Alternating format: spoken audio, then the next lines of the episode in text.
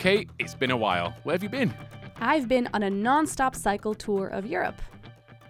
You have? Oh, that's why I haven't seen you.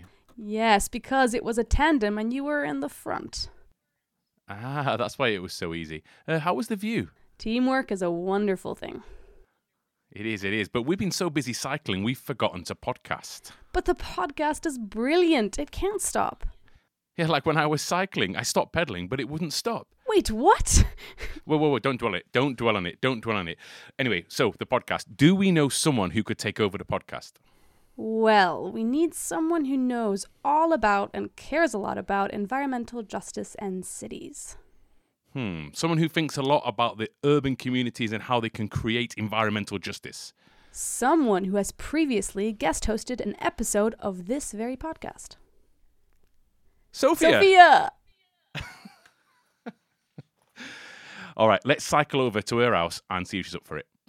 But before we do that, maybe we should say thank you and goodbye to all our listeners and everyone who has supported us on our journey, and for most of all, Ian, who was the mastermind behind this podcast.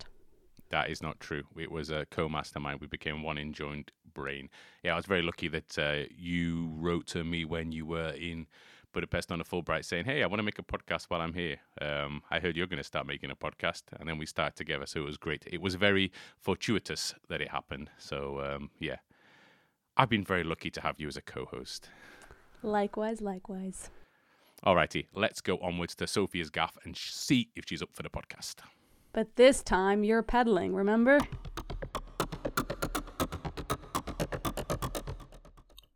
Hi, everyone.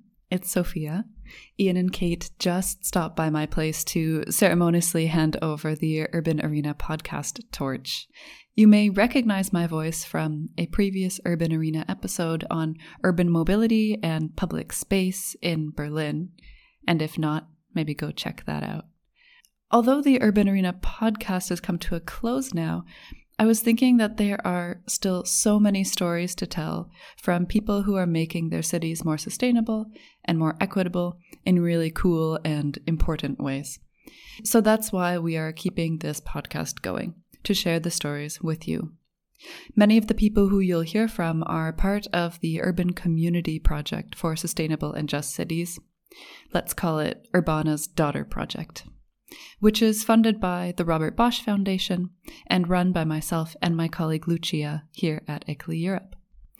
Now, I really don't exaggerate when I say that I'm inspired by these changemakers on a daily basis.